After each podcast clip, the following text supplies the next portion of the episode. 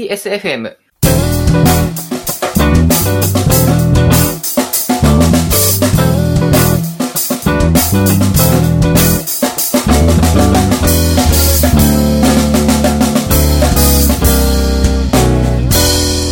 LDSFM 本日のゲストは、新平さんです。よろしくお願いします。よろしくお願いします。 えー最初にお知らせを入れさせてください。えー6月22日土曜日、NDS 第60回勉強会が開催されます。場所は街中キャンパス。時間は朝9時からと、あと午後からの2本立てになっています。興味のある方はチェックしてみてください。はい。では、改めてよろしくお願いします。よろしくお願いします。それちょっと喉の調子があれで、咳が結構出て、お聞き苦しいところもあるかもしれませんが、よろしくお願いします。咳は風邪ですかいや、なんかちょっと、多分花粉症だと思うんですけど、なんか花粉症で喉がこうキュッと詰まっ、炎症を起こして、っていうのあるみたいなんですよね。なんか花粉症っていうと結構鼻とかのイメージが、鼻とか目のイメージありますけどあ、ります。うん、目、目とか鼻とかは大丈夫なんですかこの時期は大丈夫ですね。2月3月とかは、へえ。 2月、3月、4月くらいが結構その鼻とか目がぐじゅぐじゅになってた辛くて、はい。この時期になると咳が辛いっていう感じです。ああ、そうなんです。大変ですね。そうなんですそれはよ。新潟にいた頃からですか新潟にいた時は結構大丈夫だったんですよ。おお。じゃあ何新か潟しにら行く前、東京にいると出るって感じですね。あ、じゃあ何かが合わないんですかね。多分ね、そうなんだと思うんですよ。大変ですよね。なんか集中力とか減りそうで。ああ、そうそうそうなんですよね。それは困りますよね。では、えっと、新平さんは、えっと、第2回目ですね、今回。あ、そうですね。はい。ありがとうございます。前回は、えっと、転職をされたという話を伺った。あそうです、そうです。はい。その辺の話も後でお聞きできればと思います。はい。よろしくお願いします。最初にその Ruby 会議にさ、えー参加されたということで、ちょっとその辺のお話を聞きたいと思うんですけど。はい。そうですね。Ruby 会議、すごい。はいこの前、博多、博多であったんですけど、博多いいですね。うんめっちゃ良かったです。会社、クラッシーっていう会社に今いるんですけど、はい。うちの会社はその、うちの会社はエデュテック、いわゆる教育かける i t みたいな、あの、会社なんですけど、だからっていうことで、スカラシップスポンサーっていうのやってたんですよね。ああ、教育関係の、そうです、そうです。あの、教育関係のサービスやってるんで、学生さんの渡航費とかをサポートするよっていう、あとそのチケット代、サポートするよっていうスポンサーをうちやってまして、うん、ああ、なるほど。そうなんですよ。で、スポンサーチケットがあったんで、あの、旅費とか会社に出してもらって楽しんできたっていう、すごいいろいろあってよかったですよ。会社がそういうな、あの、イベントのスポンサーをやろうっていう気概があるとこはとてもいいですよねい。や、そうですよね。なんか、うちの会社 CTO が笹達さんっていう、佐々木達也さんっていう、はい。結構クックパッドとかにいた時に結構ゆはい有名だったというか、はい。結構 Ruby コミュニティによく顔を出してた方なんで、はい。まあ、その、それもあって多分 CTO と Ruby の縁がやっぱ深いんで、それもあって Ruby 会議は多分スポンサーしてたんだと思うんですけど、スポンサー枠で行くと何か、点みたいなのあるんですいや、多分、あんまないと思います。そうただ、スポンサー枠で行くと、そのチケット買わなくていいみたいな、かあまあそうですよね。あれも結構しますもんね。そんな感じですね。なるほど。はいまた来年も行きたいなと思います。来年は発表者ですかいやー、だといいですけどね。 どうなんだろう。なかなか、なかなかディープな、やはりディープな話が多かったんですかね。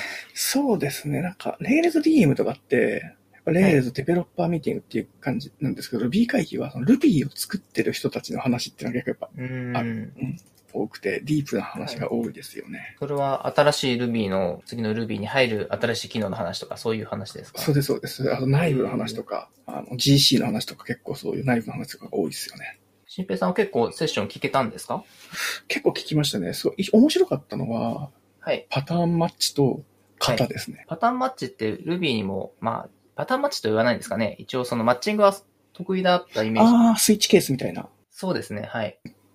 Ruby 結構ケース弁、あの、強いというか、も面白いじゃないですか。はいあの、値だけじゃなくて型でマッチングしたりとか、パターンマッチってスカラとかにもあるんですけど、その条件分岐だけじゃなくって、その、はい変数のバインディングを伴うことができるんですよね。うん。例えば、コードで説明するのは難しいんですけど、えー例えばクラスにはい。あるクラス A っていうクラスに、えっ、と、はいプロパティが、えっ、と、えっ、と A、B っていうプロパティがありますよみたいな時に、はい。えーとその条件分岐の中で、えーこれは型が A で、プロパティ A と B を持っています。で、プロパティ A の方を、うんこ。こでは、ローカル A っていう変数にマッチさせあの、バインディングさせますってやると、そのパターンマッチしたその条件分岐の中で、その A っていう変数が使えるみたいな。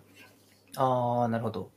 そのブロック、あの、ケース分かなわかんないですけど、マッチした条件の中のブロックで、あの、バインディングした変数が使える。が使えるっていうので、まあ、結構スカラとかだとケースクラスっていう、あの、機能と一緒に使われることが多いんですけど、うん。うん。うん。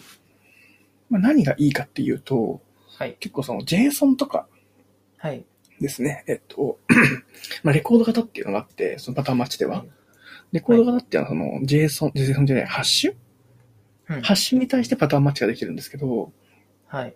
あの JSON で、例えばその API 初代で返ってきた JSON の、はい。えっと、この、えっと、1個目のキーは A で、2個目のキキーは B で、3個目のキーは C でみたいなやつを、こう、ニルチェックをしながらやっていくのって結構大変じゃないですか。ああ、そうですね。ニルがありますもんね、そ確うそかうに。そうなんか、あの、しかもあんまりこう直感的ではない、その、うんうん。コードになりがちなんですけど、バターマッチでレコード型でガチャってマッチすると、まあ、いきなりその一番最、一番ふ深い、深いところにはい。ある値をマッチした場合は、その上に形に、JSON のその形にきちんとマッチした場合は、そいつを取り出してきて、えっと、使えるみたいなのとか、時とかにも結構嬉しいし、なるほど。まあ、いくつかパラメーターがあるとして、まあ、例えば名前と年と住所みたいなのがあるとして、はいはいはい名前と年だけで、ま、にちゃんとマッチするようなものの住所だけを取り出すみたいあな。あ、そうです。それもできますね。はい。あ、年齢とかかな。はい。そうそう。あるいはそあの、なんか、 帰ってきた JSON が、えっと、一番ふ浅いところのキーは、パーソンっていうキーを取ってきて、はいパーソンの、さらにその下の、うんえっと、ホビーズの2個目みたいな取り方とか、ああ、そうそうネストもいけるわけですね。そう、ネストもいけるんですよ。ネストもいけるって言うと、さっき言った通り、例えば、えっと、例えばパーソンの中身が、えっとは、いジェンダーっていうキーがあって、でジェンダーがメールっていう、それ値でもマッチできるんですよね、やっぱね。うん。うんだからその値で、ジェンダーがメールであるものの、の場合はこっちにマッチする。ジェンダーがフィメールの場合はこっちにマッチして、その中でネームだけ、あの、あ変数にバインディングして、その中で使うみたいなこともできるし。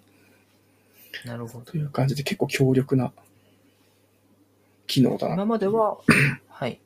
今までは if 文を頑張って書いてたって感じなんですかね。そうですね。今まで if 文頑張ったって書いたりしてたところが結構柔軟に書けるようになるっていうのはすごい強力うなんものですね。あ、すいません。これってもう入ってる機能なんでしょうかえっとね、トランクには入ってて、はい。トランクには入ってるんだけど、まだメイチェンジなステータスうん。はい。なんで、えっと、ぎ自分でそのトランクにあるやつをビルドして、うあの使ってみることはできるけど、ん。なるほど。ステーブルでリリースされてるわけではない。うーん。あ、ステーブルじゃなくても RC とかでもまだリリースされてないんじゃないかな。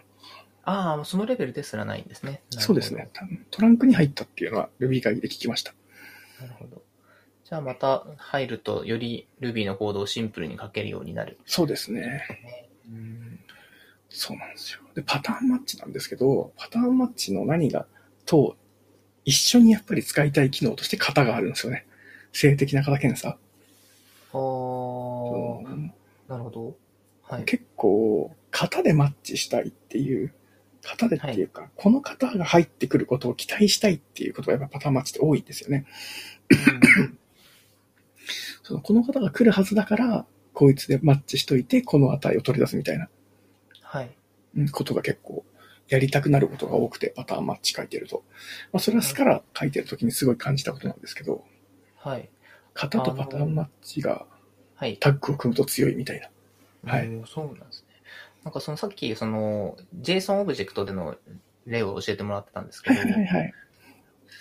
あの、まあ、そういうハッシュだけ、はさっきはハッシュでっていう話だったんですけど、ハッシュ以外の、その、例えば、えっ、と、まあ、オブジェクト、うんインスタンスでも、マッチングできるんでしょうかね。できます、できます。あの、発集だけじゃなくて、例えば、はい、もちろんアレイもマッチングできますし、へえ。だからその、1要素目の値が、はい。あの、文字列のファーストだった場合はマッチするとか、うん。うん、そういうこともできるんですけど、ハッシュとアレイだけじゃなくて、うん。多分ね、標準であとストラクトが用意されるのかなストラクト。ストラクト、はい。あの、Ruby にストラクトっていうクラスがあるんですよ。ああ、そうでしたっ けもう全然覚えていない。はい。そうなんですよ。ストラクトあたりが多分標準でデコンストラクターみたいな。スカラでいうアンアプライのメソッドを定義してあげると、パターンマッチでマッチされるみたいな、 そういう仕組みなんあですよね。だからその、例えば、えっと、はいそのパターンマッチに対して僕が定義したニャンっていうクラスをーはい。渡すとするじゃないですか。うん。そうすると内部的にはデコンストラクトメソッド、ニャンのデコンストラクトメソッドが呼び出されて、はい。えーでそこでマッチした場合は、マッチするかどうか、トゥルーフォルスとかで返して、自分で定義したクラスにも、そのデコンストラクトを定義してあげれば、パターンマッチで使えるし、ちょっと最近、ちょっとそういうのを聞くと、スピードが気になるんですけど、なんていうんですかね、綺麗に実装されていれば早いんだろうなと思う。反面、Ruby だと早くなるのかなっていうのが結構気になるところですね。どうでしょうね。まあ、内部的にはやっぱりメソッド呼び出しとかしてるんで、こう、愚直に書き下す方が、もしかしたら早いかもしれないですね。そこが最適化されて早く、そ速度も出るって話になるとよりいい感じですね。確かに。そうですね。あとは型 ?3 つくらいね、あの、型検査の話があったんですよ。 Ruby では型っていうのは今どういう動向なんですかね昔からなんかすごく、その、まあ、なんていうんですかね、性的解析が難しい言語っていうふうにいや言われると思うんーそうなんですよね。です けど。性的な型検査ルビーに対してやるっていうのは、まあ、原理的に不可能なんですよ。あ原理的に不可能なんですね。へー実行時に、あの、メソッド生やすことができるじゃないですか。できちゃいますね。で、その時に、例えば、その、if 文で分岐させて、この if 文に引っかかった時には、うんえーメソッド生やすこと、生やすけど、うんそうじゃない場合はメソッド生やさないみたいなこともできるじゃないですか。Ruby でっきて。ちゃいます。確かに、はい。そうなると、じゃあ if 文に入ってくるパラメータ、if のコンディションに入ってくるところを、えっ、と、IO を使って、うんえっと、そこに値が渡ってくるとなってきた時って、その、うんどのクラスにどんなメソッドが入ってるかっていうのは、実行してみるまでわからないじゃないですか。そうですね、はい。ということで、その、全く完全に健全な性的な型検査っていうのは、あの、原理的に Ruby ではできないんですよ。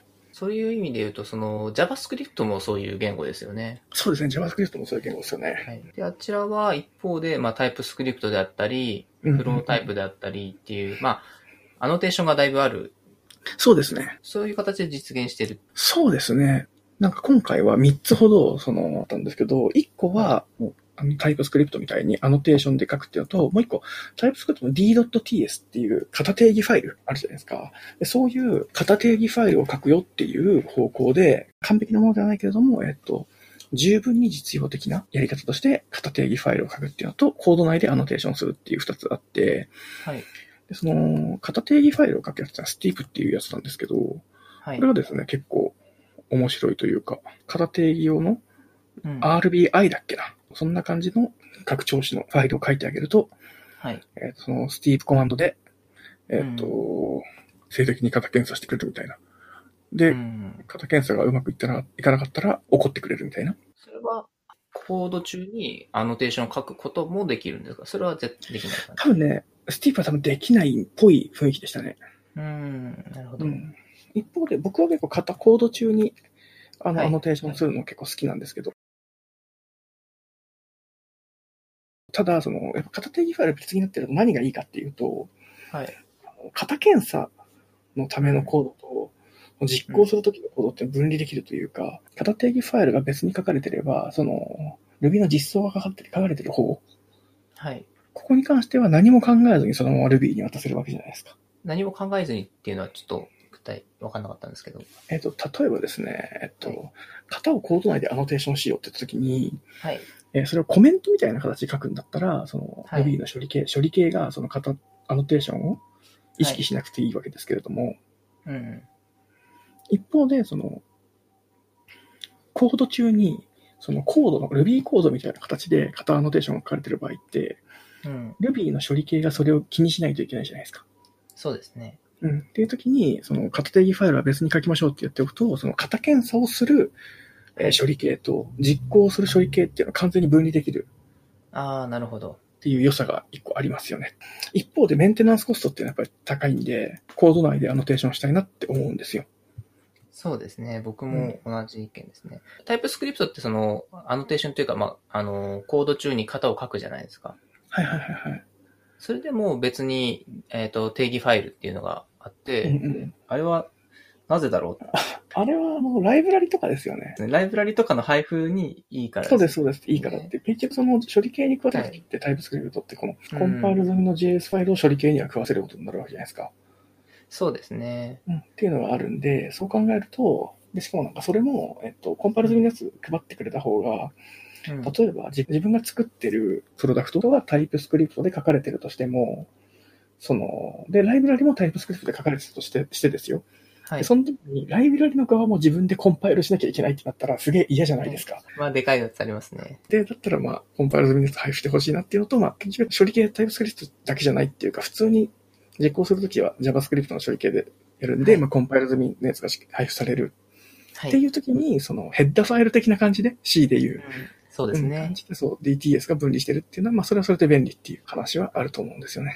定義、型定義ファイルの形と、アノテーションをコード中に入れるっていう、まあ、2種類があるってことなんですけど、トレンドみたいなのあるんですかねどっちの方が人気があるみたいな。多分まだ実用で、その Ruby のタイプチェックを使ってるっていうのはほとんどないんじゃないですかね。だからまだトレンドに乗ってない。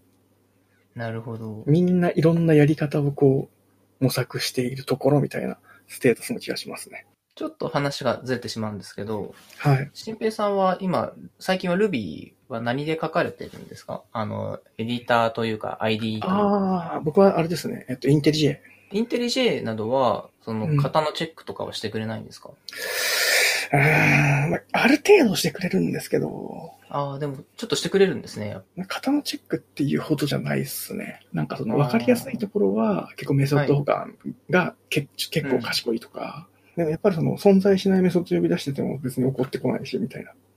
うん。うんまあ、それはまあできないんでやっぱり。そうですね。うん、そうなんですよ。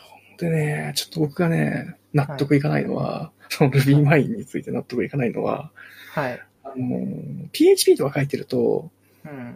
あの、PHP ドックはい。きちんとこう型を書いてあげたり、タイプヒンティングで、PHP のタイプヒンティングで型を書いてあげると、結構その静的解析がガンガン効くんですよ。インあテリジェあ、って。えっ、と、性的、あの、型が書けるんでしたっけかあ PHP で型、うーん、なんて言ったらいいでしょうね。そ引うそう数そうの型をチェックしてくれたりとか。あ、そうそううそうそうそう、引数の型をまずチェックしてくれるから、そこに間違ったオブジェクトを渡すと怒られるっていうのと、引数の型はこれですよって書かれてれば、その型に存在しないメソッドとかを呼び出すと怒ってくれるみたいなそう。うん。のが結構ガンガン効くんですよ。そのはい。 PHP Storm だっけうん。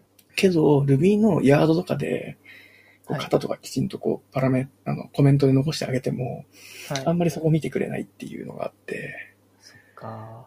そう、結構ね、しんどい気持ちを持って毎日 やってます。入れる方、あの、渡す方の型が明確にならないから、なかなか受ける方で型チェックができないっていうそうそうそうそうそうそう、感そじうななんでんですかすよ。ね。でも、ヤードでコメントにこうやってせっかく書いてんだから、チェックしろよって思うんですよね。うん、そうですよね。はてなぐらいつけてほしいですね。大丈夫 これって。 そう、大丈夫くらいはつけてほしい、本当に。いや、でも、そう、難しいなって思いました。そうやっぱ実行時にならないと、型わかんないから、いろんなものが。はいしょうがねえなって思ってます。どうなんですかね。例えばその、まあ、JavaScript のフロータイプとかみたいにもう、このクラスはこういうインスタンス変数をタイプになっていて、えーファンクションはこれがあって、みたいな、まあ、ヘッダーファイルみたいなのを書くことになったら、それは Ruby っぽく書けるんですかね。 どうなんですかね。なんかその、今の Ruby 書いてる、Ruby を好んで書いてる人たちって結構その、なんていうか、そういうところを気にしなくても書けるというか、そういうところが好みなのかなっていう気もしてるんで、どうなんでしょうね。僕の周りで Ruby 書いてる人たちって結構、はい なんか書きながら、書きながらっていうはか、いなんか毎日仕事中に、 カターカターって言いながら Ruby 書いてるような、なるほど。せ定的なこと検査をよこせって言いながらルビー書いてる人が多いような感じは結構しますけどね。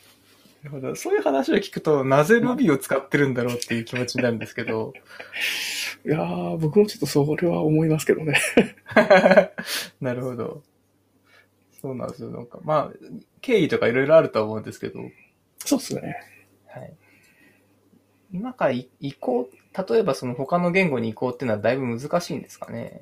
まあ、やっぱり資産が Ruby ので書かれたコードベースが大きいっていう時に、結局その時に他の言語でってなると、まあ、完全に、あの、フルスクラッチのリプレイスになるわけじゃないですか。はい。それはまあ確かにしんどいよねっていうのはうん。あるとは思いますね。なんか、横耳、横目で見ながら、へえぐらいに思ってた、あの、クリスタルとかある。ああ、はいはいはい、ありますね。うん。あの辺どうなんですかね。なんか結構、あの、コード資産が使えるみたいな話を聞いたことがあるんですけど。でもなんか、はいクリスタルってあれですよね。Ruby みたいに書いてコンパイルできる言語ですよね。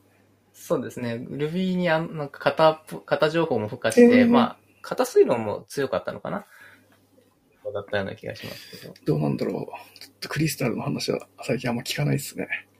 そうですね。エリクサーの話はちょいちょい聞くけど。ああ、そうですね。アーランのエリあ、そうです、そうです、そうでエす。リあクの、R の VM 使えるやつ。あれは結構いいって聞きますけどね。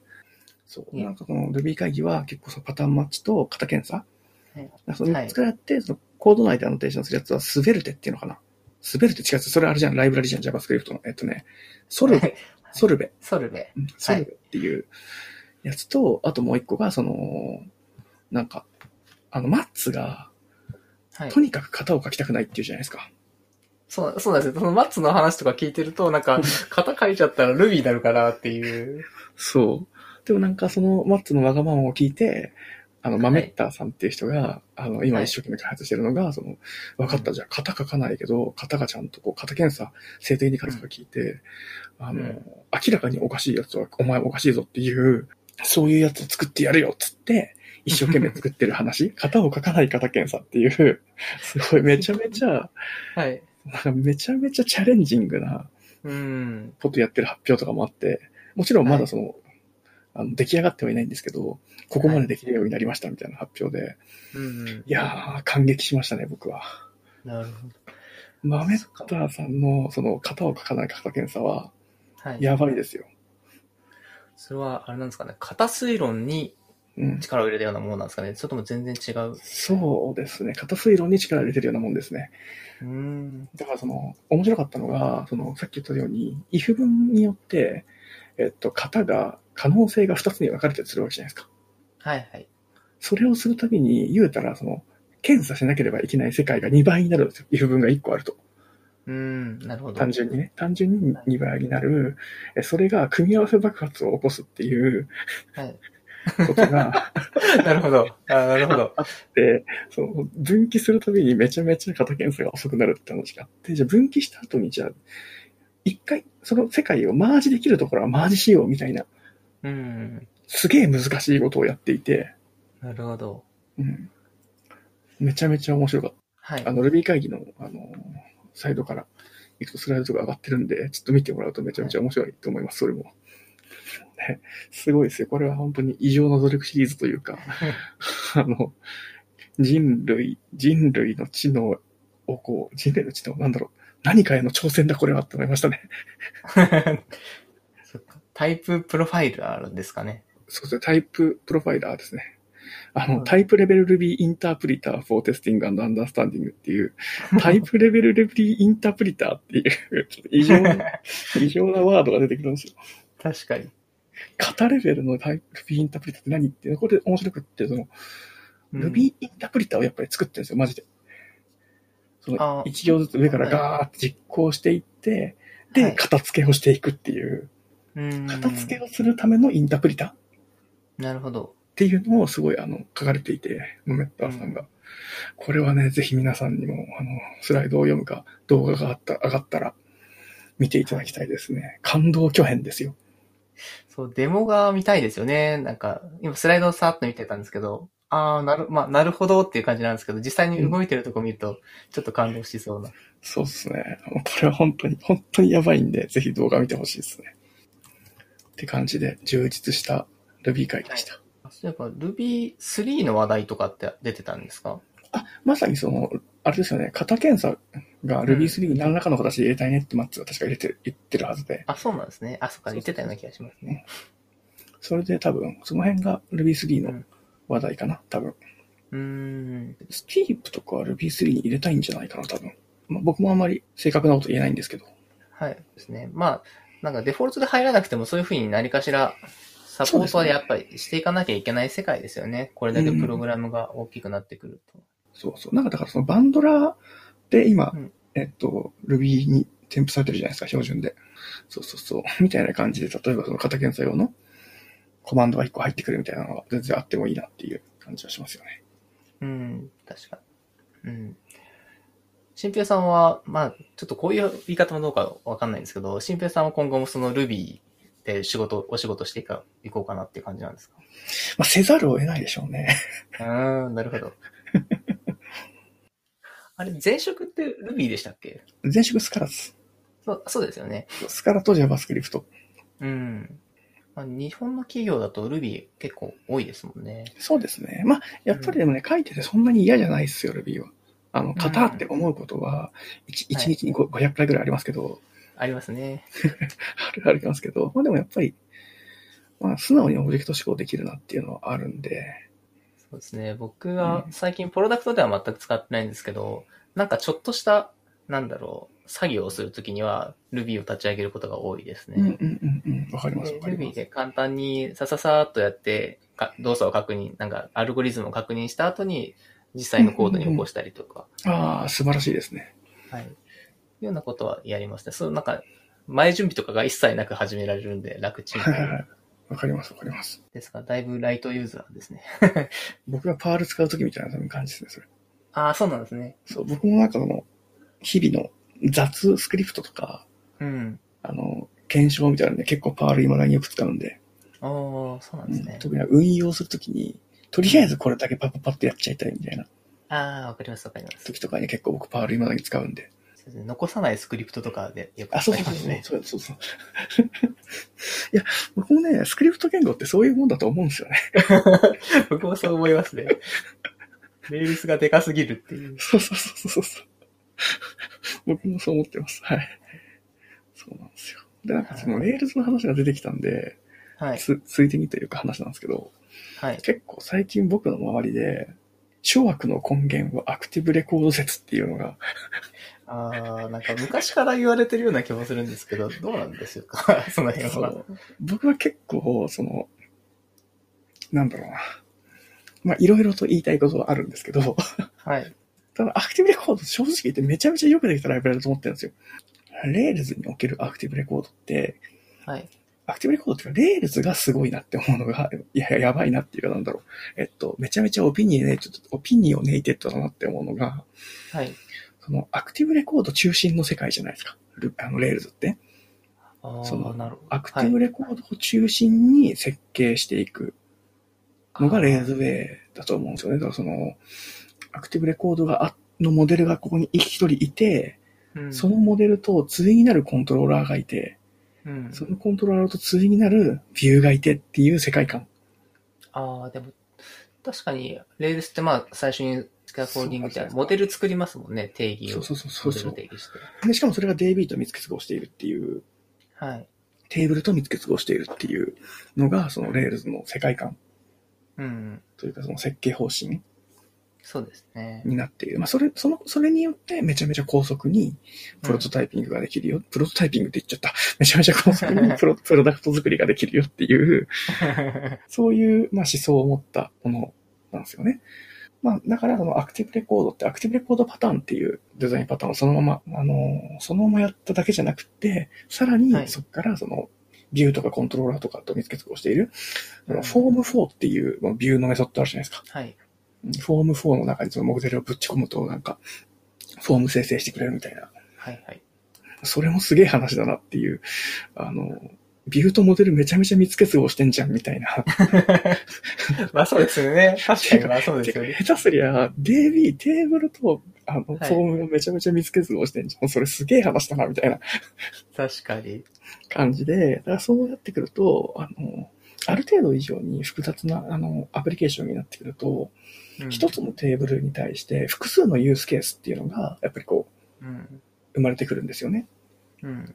そうなってきたときに、アクティブレコード中心で書かれているアプリケーションっていうのは非常に辛くなってくるっていうのは、うーん、なるほど。確かにあると思うんですよ。うん、で、ありがちなのは、その、バリデーションとかで、最初にユーザー登録するときは、このアトリビュートはいらないってことにするんだけど、ある程度、登録行為が進んでいったら、その後に必須項目としてこれ入れさせたいみたいな、なったときに、うん。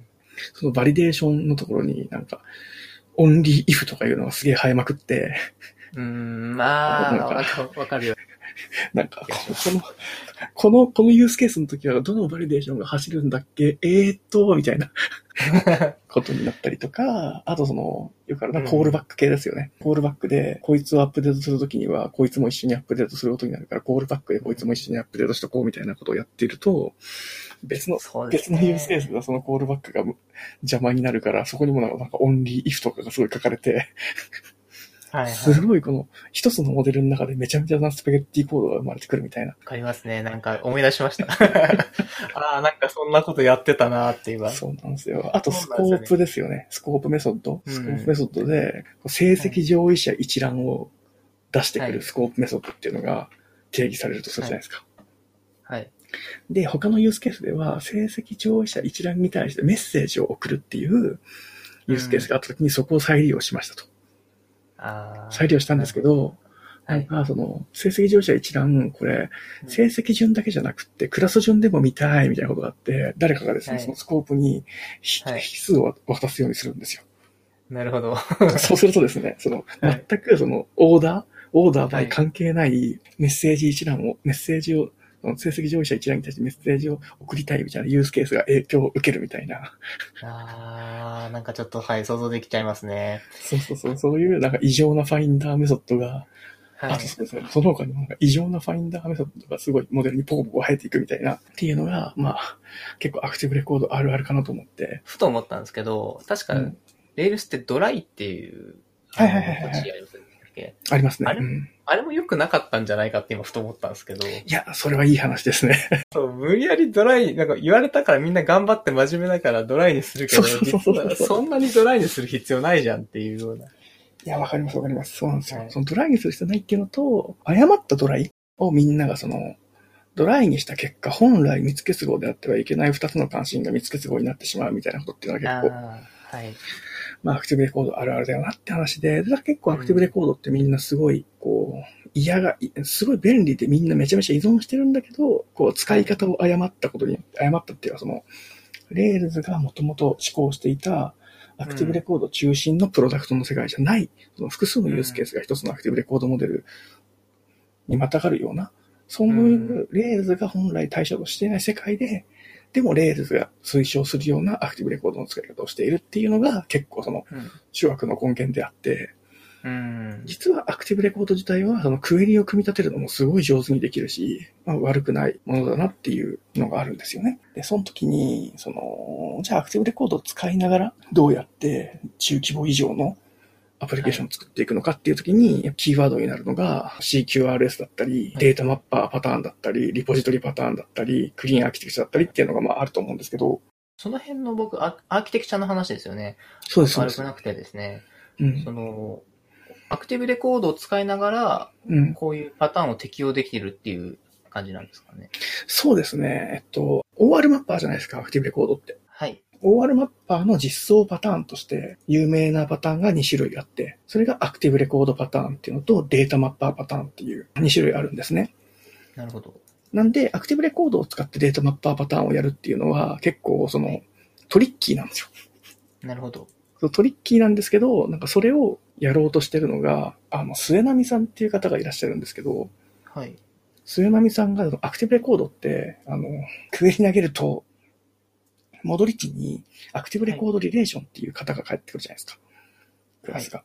そのアクティブレコードリレーションをうんえっと、デイビーとのコネクション全く持たない、ピュアな、えっと、Ruby のモデルにうんマッピングしてくれるくんっていうのを末波さんが最近作ってるらしくて、うーんだからそれがアクティブレコードライブラリを使いながらで、そういうのでデータマッパーパターンの考え方なんですよね。こう複数のテーブルとかにまたがった値をガチャガチャガチャって取ってきて、それをピュアなオブジェクトに詰めて返してあげるっていうのがデータマッパーパターンの考え方なんですけど。あ、そうなんですね。なるほど。ありがとうございます。そうそうすると、結構そのアクティブレコードの、それをすると何が起こるかっていうと、モデルうんとテーブルの見つけつが動かなくなるんですよ。で、そうするとピュアなモデルとして扱えるようになって嬉しいねっていう、そそううなんだ話があるんですけど、まあそれはそれで結構、ある種アクティブレコードパターンの良さは殺してしまっている、うん。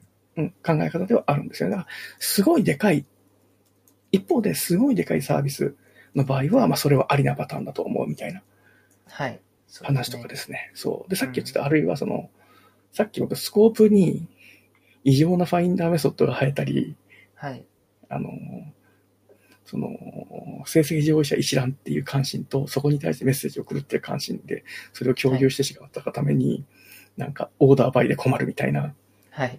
話とかっていうのは、はいこれはまあ普通に CQRS っていうコマンドとクエリの、あの、レスポン、あの、コマンドとクエリ、つまり、えっと更新系の関心と参照系の関心を分離しようっていううん CQRS の考え方を応用することによって、結構その、そういう困ったことっていうのは、えっと、回避できるよみたいな感じ。で、そのアクティブレコード嫌がられることが多いんだけど、それとの付き合い方っていうのはあるよねっていう話をですね、うん。ビルダーズコンでしたいって思って、うんおで、その、あれなんですよ、プロポーザルを今出してるんで、ーもう話すことは固まってるんですかそれ大体固まってますね。まあ実際に今うちの会社でやってることを話すみたいな感じですね。うちの会社ではどういうふうにアクティブレコードをやってますよっていうのを、アクティブレコードだけじゃないですけどね、レールズがそもそも想定していないようなユースケースで使うときに、レールズとどうやって付き合っていこうかみたいな話っていうのを、まあ、やる感じです。標準のレールスが、えっと、ターゲットとしていない分野ってどういうデータなんですかね多分、いわゆる、その B2B みたいなサービスって、はい。あんまりレールズ向いてないと思うんですよ。あー、なる結ほ局そど。のビジネスロジックが結構複雑になりがちなんですよね。うんその特に更新系のはいロ。ジックっていうのは非常に複雑になることが多いんですよね。っていうのと、もう一個はあれですね、えっと、レポーティング系の機能がやっぱ多くなるじゃないですか、B2B って。あそりのます時ねレポーティング系のやつって必ず複数のテーブルにまたがって、えっと、クエリが投げられるんですけど、これをじゃあ、その、普通のレールズの1モデル、1コントローラー、1ビューで考えると、はい。異常なことになる。うーん。その複数のテーブルからすごいいろいろなクオリを引っ張ってきて、整形してうんぬんみたいなのって、いわゆるメレールズが言う MVC の中で、じゃあどこに書けばいいのこれみたいな。で、みんな困ってサービスっていうディレクトリを作って、サービスの中ゴミ箱になるっていう、 なるほど。あるあるなんですけど、あ ーそういう結なるほ構ど B2B サービス系とかだと、うちは完全にもう B2B なんで、なはい。先生に使ってもらう、もちろん生徒さんにも使ってもらうんですけど、はい。でも基本的にはそれって、あの、グループウェアなんですよね。うん言ったら、あのその会社で使ってもらうグループウェアと同じようなものを、うんえっと、学校っていうドメインに対して提供するみたいなビジネスやってるんで、はい。完全に B2B の、えーコードで、うんうん そうそういうところで、その、いわゆるレールズの MVC って破綻するんですよね。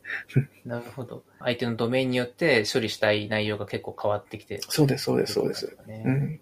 各学校ごとにちょっとずつプログラムが変わったりするんですあか、それはやってないです。なるほど。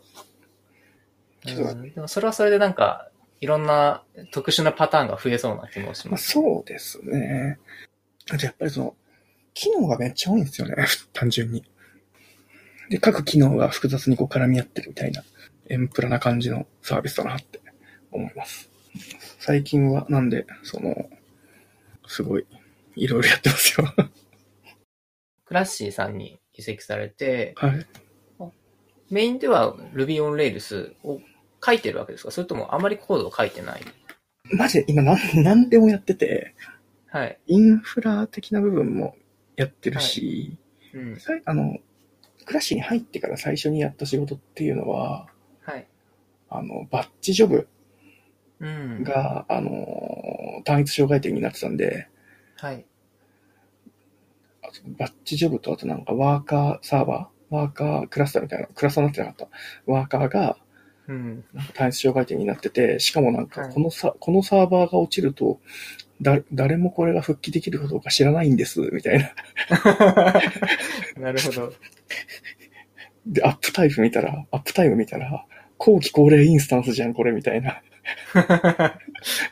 いつ死んでもおかしくないじゃん、これ、みたいなやつを、なんとかするっていう仕事を、最初なるほど3ヶ月、3、4ヶ月やってて、うん。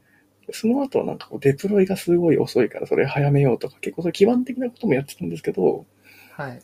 一方で今そのリプレイスの機運が高まってて、はい。リプレイスするときの、その、せアーキテクチャの設計とか、うん実際にじゃあそれのお手本になるコードをちゃんと先に書いとこうねっていうので、その辺をやって、で、えっとそれを見ながら書いてくれてる人のコードレビューでガンガンこう、レビューしてとか、そういう仕事をうやっんてるんで、マジで上から下まで、あと、フロントエンドの手伝いとかもやってるんで、あ完全にマジで上から下までやってる感じです。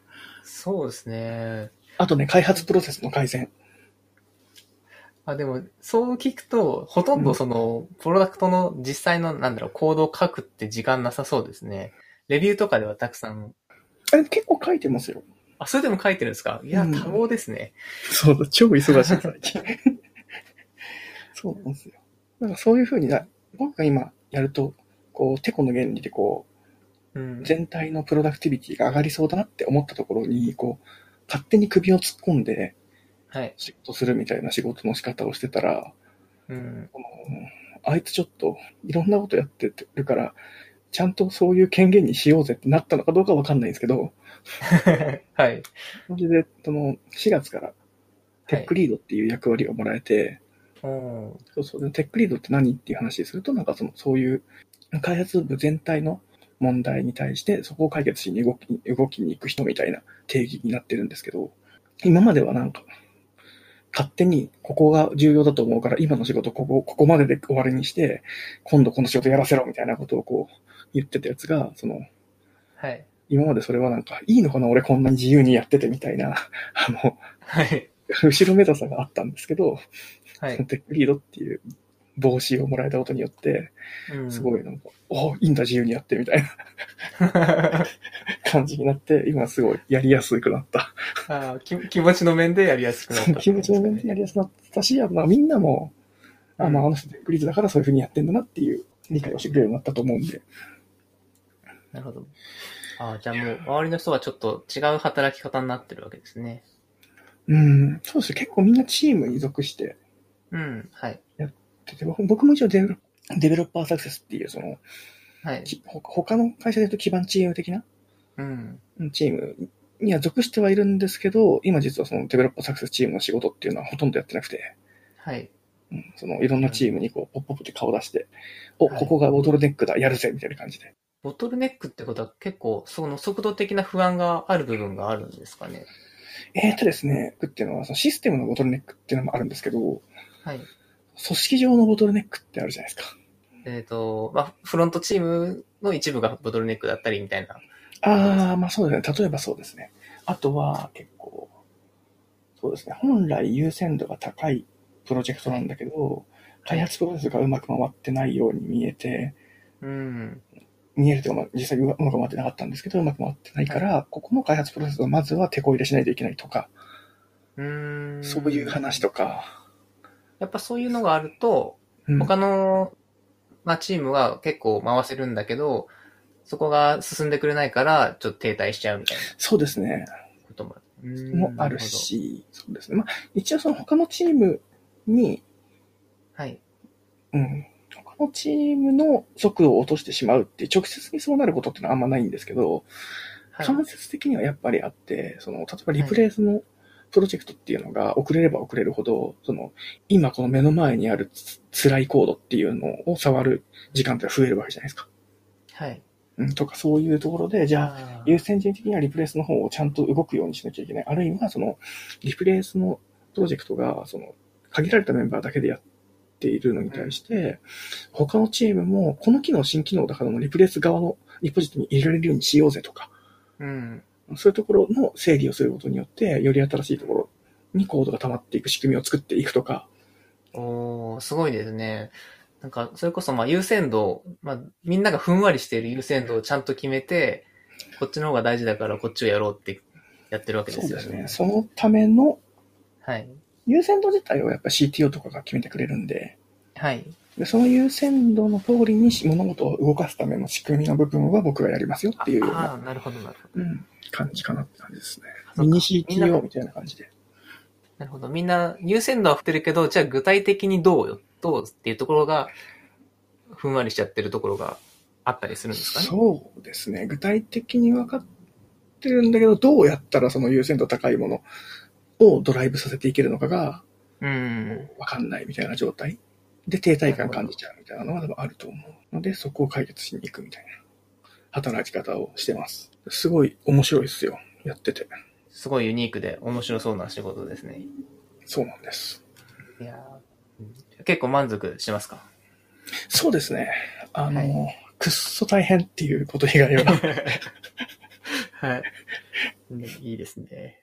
どうなんですかね暇な方がいいですかそれとも忙しい方がいいですか絶対忙しい方がいい。ああ、そうですか。 じゃあまあ良かったです。でも忙しいけど、それなんかその、はいその時間内がめちゃめちゃ濃いっていう感じで、うん。めちゃめちゃ残業してるとかではないんですよね。なるほど。拘束時間が長いわけではないんですね。そうそうそうそう、そうなんですよ。ただ考えることが多くて、手を動かす数も多くて、うん。なんかすげえ濃い時間みたいな。いいですね。うん。密でいい時間な気がします。そうなんです。でも。超疲れる。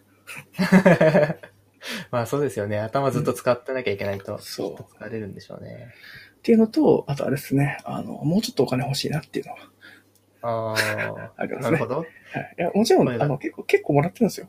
結構なるほど言うと、言うとちょっとあれですけど、いやらしいですけど、全然会社の中ではもらってる方だし、評価されてないなって思うことも全くないんですけど、はい。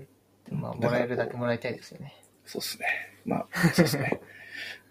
結構なんか、その、ぶっちゃけた話になっちゃうんですけど、そのやっぱりそはいのオファーもらうときに、うん、あ、そうです他ねの。、そう他のところの方がやっぱ高い金額を提示してくれてたりはするので、早くその他のところに提示された金額まで追いつきたいなっていう話うんは、あって、でもそれをやるためには、まあ、会社内で評価されるだけじゃなくって、やっうんぱり自分の力で会社の業績が上がった結果として、全員の給与のベースが上がる。そうですね、理想的な。同じ、同じグレードであったとしても、その社内、社内では同じグレードだったとしても、全員がこう、給与がガッと上がるみたいな風にしていかないといけないよねっていうのも同時にあって、うん。ただそれをやると、僕のお金も増えるので、やりたいって感じ。 なるほど、いい、すごいかっこいいですね。でき、できてるかどうかは別の話ですけどね。あれですか、ぶっちゃけ、その、あのーなんていうか、業態的には伸びしろはまだまだある感じなんですか業界的には。いや、そうですね。今のビジネスモデルでは、はい。キャップが見えてきてるかなっていうああ、そうですか。うんっていうのはやっぱりその学校の数って上限があるんですよ。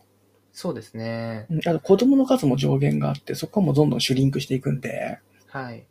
だからその、すべての学校に入れても、例えばですけど、すべての学校に導入してもらったら、もうそれ以上伸びないことがもう見えてるわけじゃないですか。そうですね。だからそこは新しい市場っていうのを今度は開いていかなきゃいけないよね。じゃあ何しようかっていうことは、今結構一生懸命うん。やってるところ。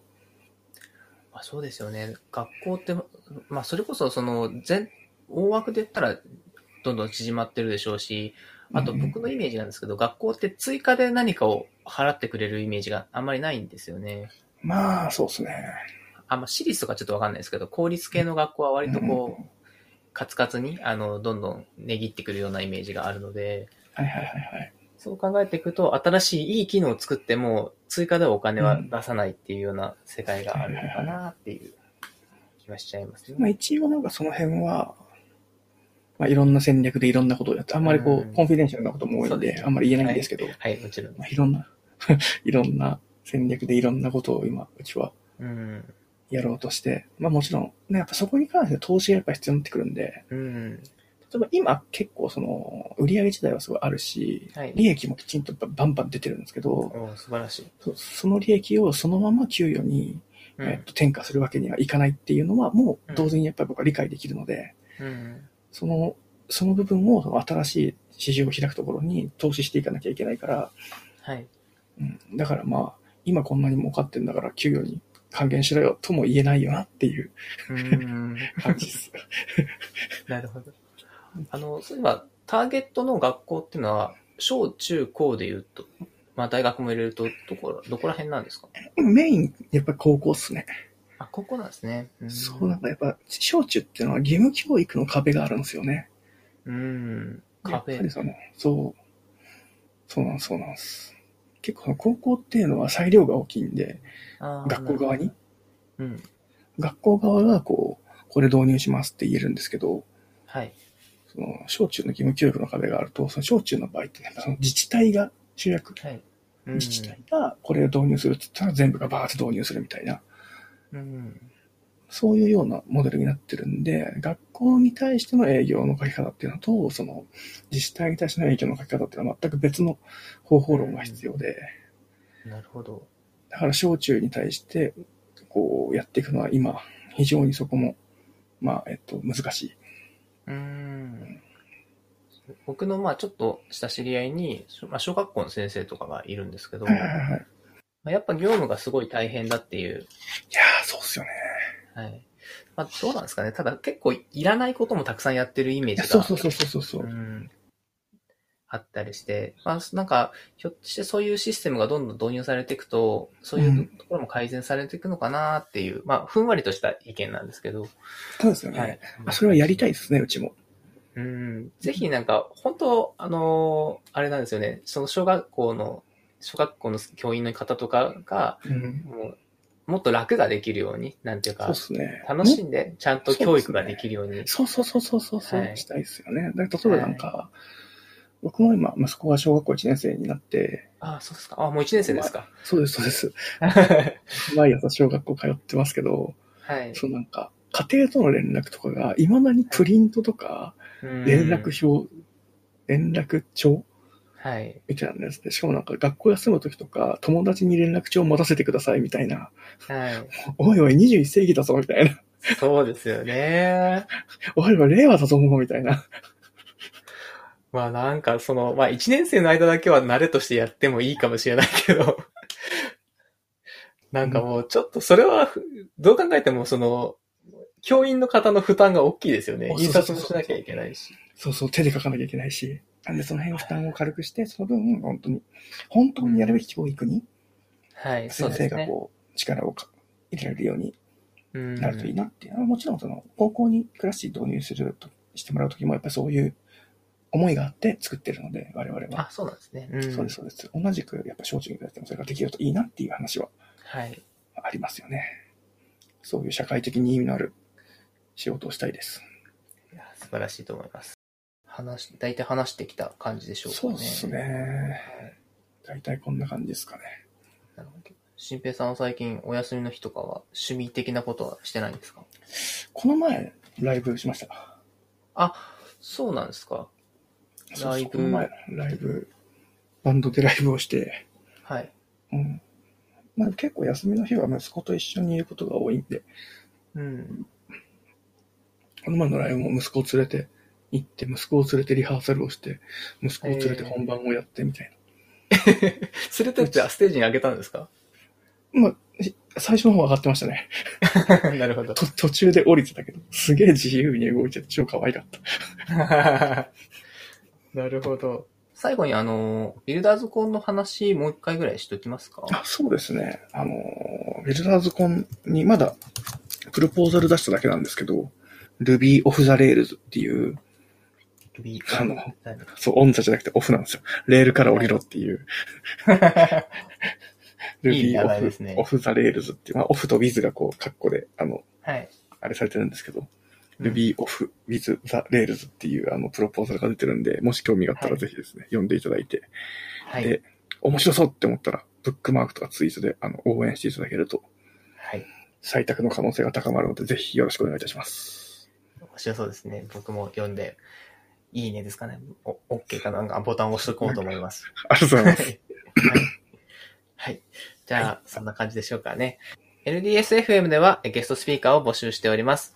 LDSFM ので話してもいいよという方は、えー、Twitter のハッシュタグ NDSFM で、えー投稿いただくか、Discord サーバーがありますので、こちらにアクセスしていただいて、えっ、と、投稿してみてください。えーよろしくお願いします。お便りもお待ちしております。最後にお知らせです。えー NDS の第60回勉強会が6月22日土曜日、えー長岡で開催されます。朝9時からと午後からの2本立てになります。興味のある方は、えーと、チェックしてみてください。よろしくお願いします。はい。